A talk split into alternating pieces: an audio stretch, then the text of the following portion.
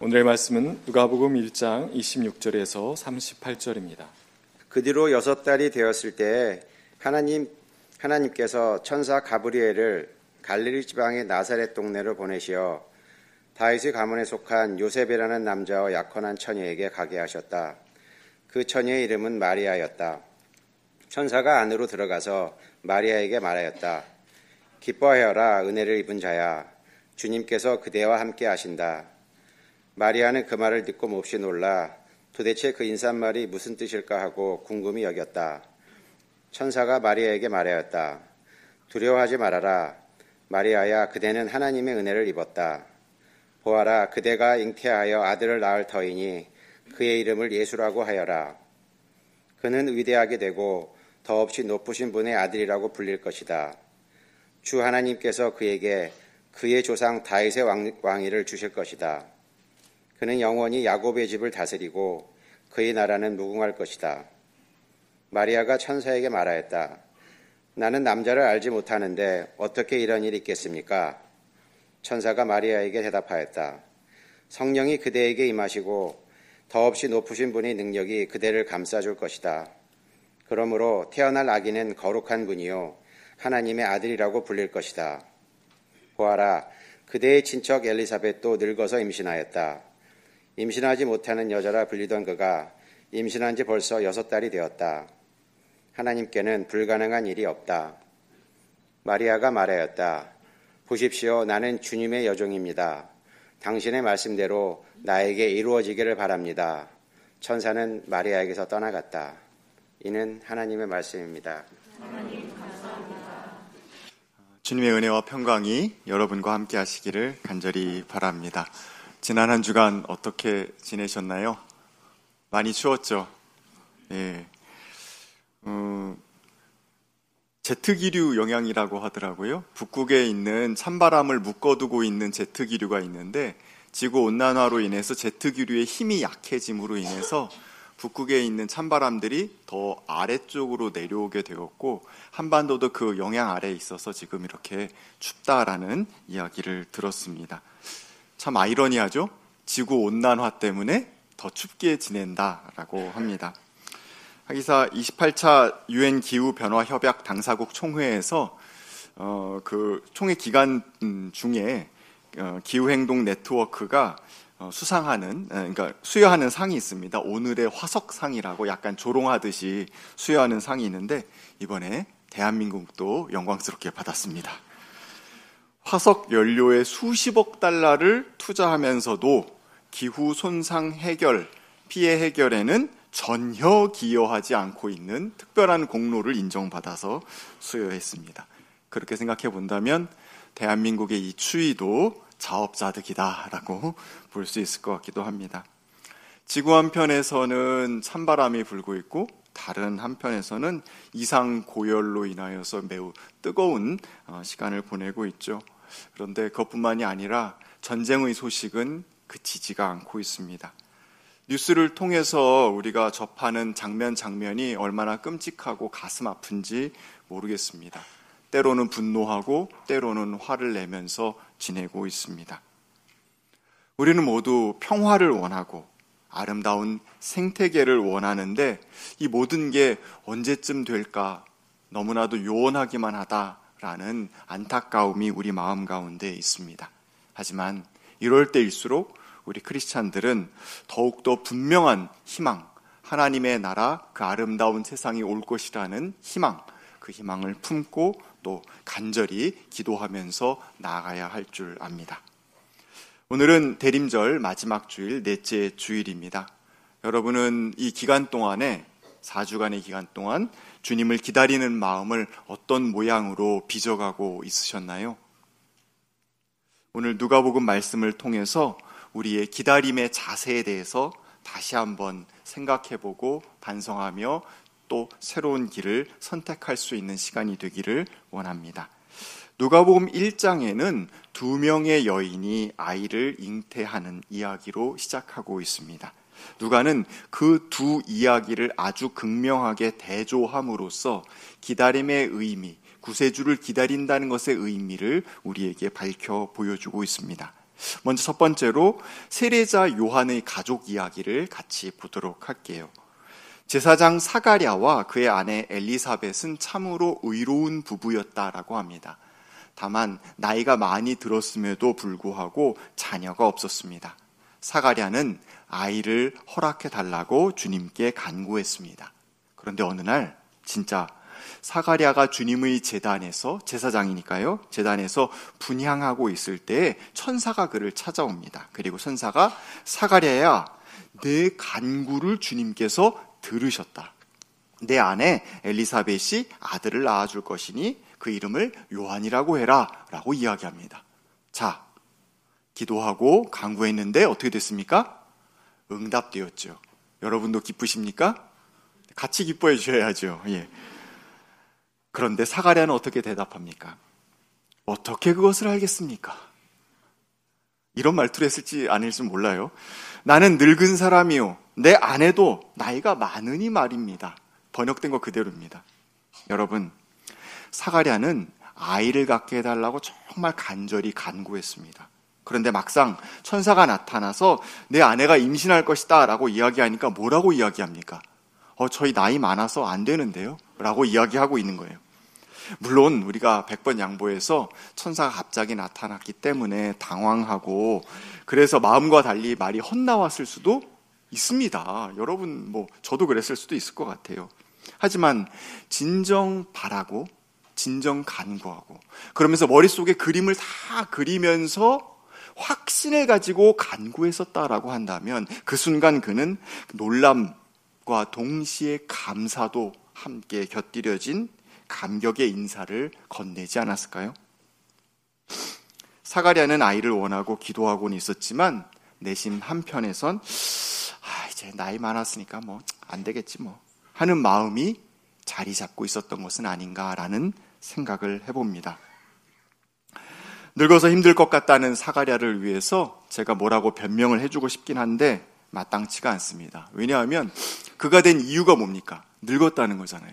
늙은 게 이 순간 갑자기 그렇게 된 건가요? 아니에요. 기도하는 내내 계속 늙었어요. 여기서 웃을진 정말 몰랐네요. 예. 아, 예. 제가 감기에 걸려가지고 지금 제정신이 아닙니다. 약을 먹어서. 예. 뭐, 뭐 어떻게 했었죠? 네, 갑자기 나이 든 게 아니지 않습니까? 네, 감사합니다. 하나님께 간구하는 내내 점점 늙어갔던 게 아니라 그냥 아, 아, 점점 늙어갔죠. 계속 간구하는 내내 늙어갔던 거예요. 이유 같지 않은 이유인 거예요 한마디로. 그러면 간구 처음 시작할 때서부터 그는 그의 마음 속에 아, 될까? 안 될지도 몰라. 이 마음이 있었다라는 겁니다.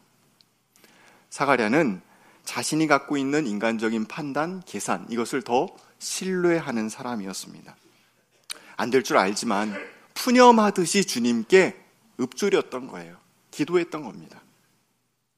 하지만 만약에 반대로 모두가 어렵다고 하는 상황에서 그러니 더더욱 주님만이 들어주실 수 있습니다라고 기도했더라면 그런 희망을 품고 있는 사람이었더라면 얼마나 좋았을까라는 생각이 듭니다. 더더군다나 그는 어떤 사람이라고요? 제사장이라고요. 예, 목사가 기도하는데 안 될 줄 알고선 기도한 거나 똑같은 꼴이라고 볼 수가 있습니다. 여기 또 한 명의 임신한 여인의 이야기가 나옵니다. 바로 예수님을 임신한 마리아입니다.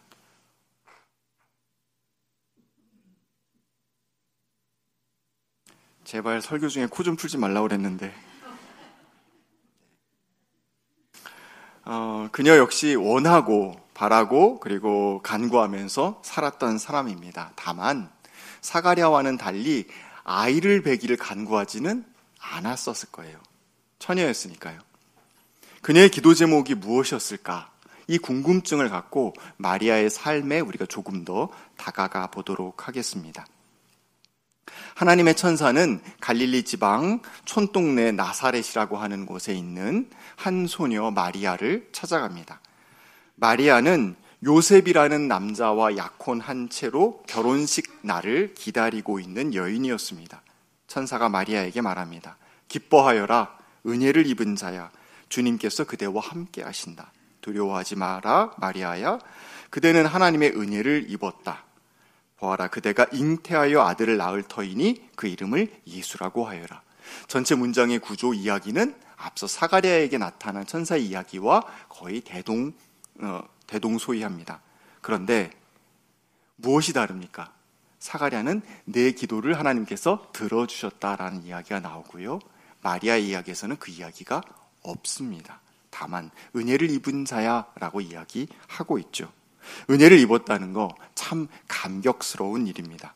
다른 누구도 아니라 하나님께 은혜를 입었으니까 하나님의 친절, 하나님의 사랑을 받은 자니 얼마나 감격스럽습니까? 천사가 지금 말하고 있는 거는 내가 하나님의 은혜 받은 사람이라는 것을 기억해라 라는 뜻으로 우리가 새겨볼 수 있습니다. 그런데 마리아는 좀 당황했어요. 어? 하나님이 은혜로운 분이라는 것 알고 있었지만 이렇게 천사가 나타나서 내가 은혜 받은 특별한 존재라고 이야기해 줄 아무런 이유도 아무런 상관도 없는데 갑자기 왜 나타나셨을까? 천사가 두 가지 아주 특별한 이야기를 마리아에게 전해주고 있죠. 첫 번째로 무슨 이야기를 합니까? 마리아가 아이를 낳을 것이다라는 거예요. 어, 뭐 그럴 수 있죠. 지금 어떤 사, 상황이라고 했습니까? 결혼을 약속한 상황이에요. 약혼을 했고 그리고 곧 언젠가 보통은 1년에서 뭐 조금 더 길어지기도 한다고 합니다. 그렇게 시간이 지난 뒤에 결혼을 하게 될 거고 결혼을 하고 또 아이를 낳게 될 것이고 뭐 언젠간 그렇게 되겠지요. 그렇지만 지금 당장은 아니에요. 어 이게 무슨 말일까? 이해가 되지 않습니다. 그냥 통상적인 이야기라고 한다면 천사까지 나타나서 고지해 줄 필요가 없지요. 뭔가 이상하다는 것을 직감할 수 있었습니다. 두 번째로, 근데 그 아이가 어떤 존재냐? 위대하고 더없이 높은 분의 아들이라 불릴 것이고 조상 다윗의 왕위를 이어 영원히 야곱의 집을 다스릴 것이다라고 이야기합니다. 이스라엘 사람이라면 요 문구 하나로 정확히 알 수 있었습니다. 이거는 누구를 가리키는 겁니까? 메시아를 가리키는 거예요. 그들 모인족 모두가 기다리고 있던 메시아, 그 메시아를 낳을 거라고 지금 천사가 이야기하고 있는 것입니다. 마리아를 비롯한 로마 제국의 치하에서 힘겨운 삶을 이어가던 이스라엘 민족은 누구나 다 다윗의 왕위를 잇는 메시아가 나타나서 그들을 구해주기를 바랐습니다. 그런데 그 바라는 마음이 있다는 것하고 그 일이 나를 통해서 이루어진다는 것은 매우 매우 다른 일입니다. 그냥 저기 메시아가 나타나서 그 사람이 막 하여튼 어쨌든 열심히 활동해서 내 삶이 구해진다면 오케이 좋아요. 근데 당신이 메시아가 되어라 또는 당신이 메시아를 낳는 여인이 되어라 하는 것은 전혀 다른 이야기가 될 수밖에 없다는 겁니다. 내가 뭐라고? 나한테 왜 이러지? 천사가 나한테 왜 이렇게 큰 걸 요구하고 있지? 라고 마리아는 생각했을지 모르겠습니다. 마리아는 지금 당장 아기를 갖겠다고 간구한 적도 없고요. 더더군다나 그 아기가 메시아였으면 좋겠다라고 이야기한 적도 간구한 적도 없었습니다. 그러니 천사의 예고는 너무나도 당황스럽고 낯선 것이었습니다. 하지만 조금 전에 말씀드렸듯이 마리아도 기도하고 간구하는 제목이 있었지 않겠습니까? 마리아는 어떤 기도 제목을 갖고 있었을까요? 누가는 누가복음 1장 46절에서 55절에 마리아의 찬가라고 알려져 있는 노래를 통하여서 마리아의 마음 깊숙한 곳에 늘 하나님께 바쳤던 기도가 무엇이었는지를 우리에게 엿볼 수 있도록 해주고 있습니다. 그의 소망은 이런 것이었습니다. 그의 기도, 그의 찬양은 이렇습니다. 그는, 즉, 하나님은 그 팔로 권능을 행하시고 마음이 교만한 자들을 흩으셨으니 제왕들을 왕좌에서 끌어내리시고 비천한 사람을 높이셨습니다. 줄인 사람들은 좋은 것으로 배부르게 하시고 부한 사람들을 빈손으로 떠나 보내셨습니다. 그는 자비, 그는 자비를 기억하셔서 자기의 종 이스라엘을 도우셨습니다. 이것이 마리아의 노래입니다. 마리아의 마음 속에 담겨 있었던 것입니다. 마리아의 마음 속에 그려져 있었던 세상이고 그의 기도의 제목이었고 그가 간절히 바라고 있었던 바로 그것입니다. 마리아는 하나님께서 자신의 조상들에게 베푸셨던 것, 그 큰 구원과 긍휼을 기억하면서 메시아를 다시 보내주기를 간절히 꿈꾸고 있었습니다. 로마의 치하에서 끔찍한 세월을 보내고 있는 자신들을 구출해 줄 메시아. 자기 배를 최고의 가치로 여기면서 떵떵거리고 지내는 성전 권력자들을 흩어버릴 메시아. 나사렛 동네에서 살아가고 있는 비천한 사람들, 배고픈 사람들을 보살펴 주시고 좋은 것으로 배부르게 해 주실 메시아. 보통 사람들의 가혹한 현실을 깨뜨리시고 그 가운데 하늘의 빛을 비추어 주실 메시아. 그분이 오시기를 간절히 기도하고 있었던 겁니다. 그러니 우리가 역으로 돌아서 다시 생각해 본다면 천사를 통해서 마리아에게 주신 말씀은 마리아가 평소에 간절히 기도했던 기도 제목의 응답이었던 것입니다. 물론 마리아는 이 기도 속에서 나를 통해서 해달라고 이야기하지는 않았어요. 하지만 그 세상이 오기를 그는 간절히 간절히 바랐던 것입니다. 그런 마음을 아시는지 천사가 이야기합니다. 두려워하지 마라. 마리아야. 그대는 하나님의 은혜를 입었다. 여러분 정말 하나님스럽지 않습니까? 이스라엘을 다스릴 다윗 왕의 후손을 예루살렘이 아니라 저 도대체 어디에 이름이 있는지도 모르는 저 보잘것없는 동네 나사렛 거기서도 가난한 소녀 그 마리아의 헌신을 통해서 지금 보겠다고 하시는 거예요. 만왕의 왕께서 비천한 말구유에 태어나신 그 역설이 바로 여기서도 그대로 적용되고 있는 것입니다. 주님은 우리의 상상을 깨뜨리는 방식으로 당신의 일을 하고 계심을 우리는 알고 있습니다. 우리가 늘 입에 담고 말하죠. 가장 약한 것을 들어서 가장 크게 쓰시는 분이 우리 주님이시라고요.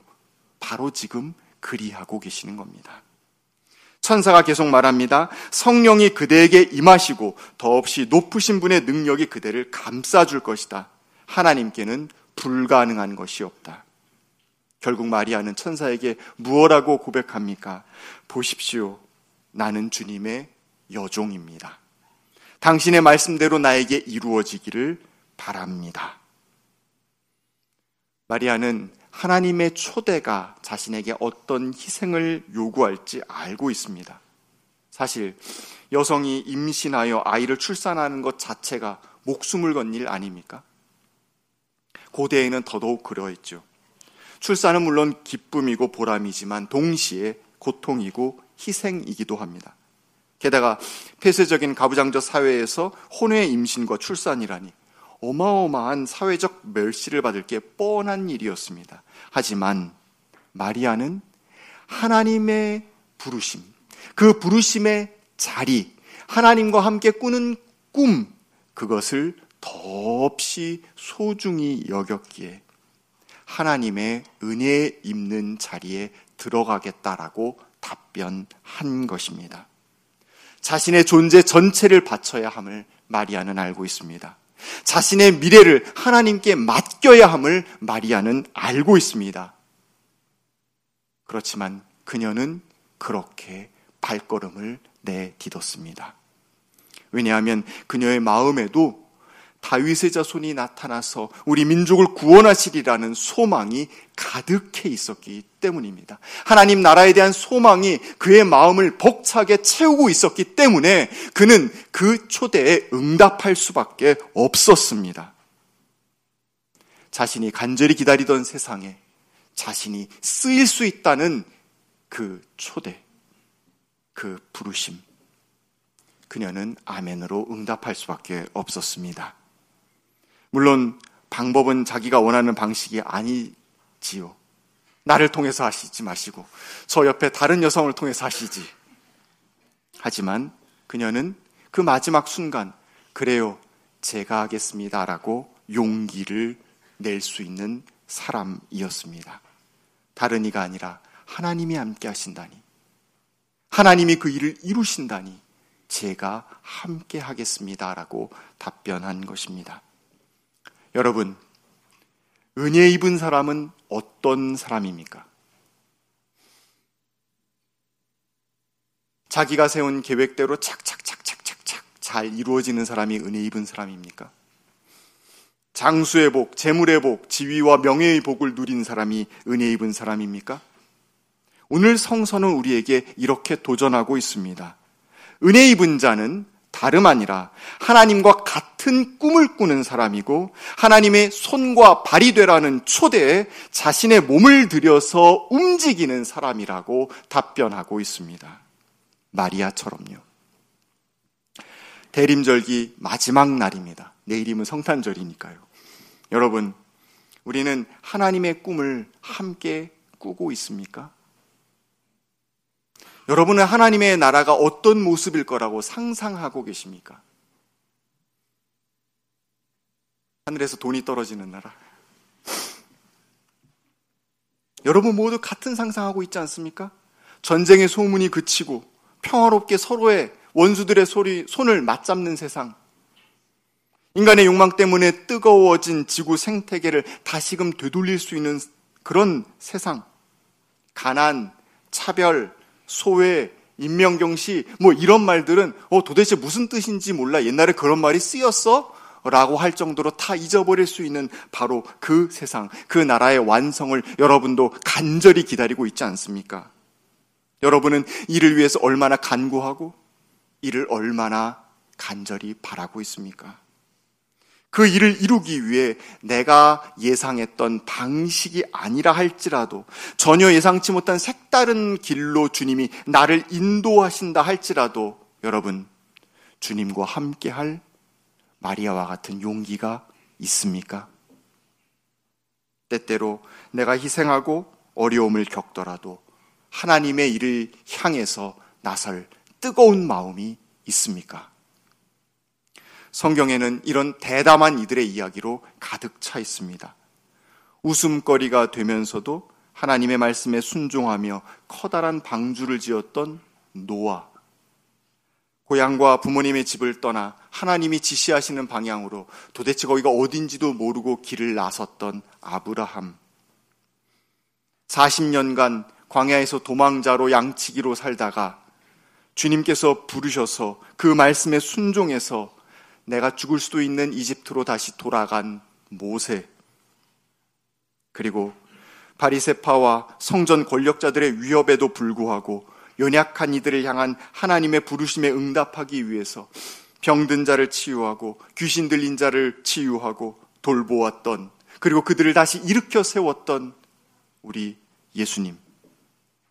고난의 잔을 마시고 싶지 않았지만 하나님께 순종하여서 십자가의 길을 끝까지 걸어가셨던 우리 예수님. 이들은 모두 하나님과 같은 꿈을 꾸고 하나님의 발이 되어 진리의 길을 걷고 하나님의 손이 되어 사랑의 수고와 희생을 마다하지 않았던 이들입니다. 그리고 이런 이들을 통해서 하나님은 당신의 나라를 이루어 가셨습니다. 여러분, 오늘 우리는 나사렛 소녀 마리아의 꿈을 같이 상상해보고 그가 주님의 초대에 응답하여 행한 순종과 헌신을 보았습니다. 이제 소녀 마리아가 우리에게 도전하고 있습니다. 당신은 하나님의 나라를 함께 꿈꾸고 있습니까? 하나님의 나라를 향한 뜨거운 열정이 있습니까? 하나님의 초대에 담대하게 용기 있게 나서겠습니까? 저와 여러분이 주님의 길을 향하여서 주님의 손과 발이 되기 위하여서 나설 수 있기를 간절히 기원합니다. 말씀을 기억하며 함께 거둠의 기도 드리겠습니다. 사랑의 하나님, 다시 오실 주님을 기다리고 있는 절기 마지막 날입니다. 주님, 주님을 기다린다고 주님의 나라의 완성을 고대한다고 기도하고 있지만 우리의 마음 속에 사가랴처럼 안 될 거야. 쉽지 않겠지. 라는 패배의식이 더 짙게 드리워져 있는 것은 아닌지 살펴보게 됩니다. 주님, 나사렛 땅, 그 작은 소녀를 통하여서 당신의 꿈을 이루어 가신 주님, 마리아의 헌신과 마리아의 순종을 우리도 같이 누리게 해 주십시오. 주님의 초대에 예 주님, 제가 주님의 손과 발이 되겠습니다. 하고 나서는 멋진 행렬이 우리 공동체로부터 시작될 수 있도록 도와 주시옵소서. 예수님의 이름으로 기도하였습니다. 아멘.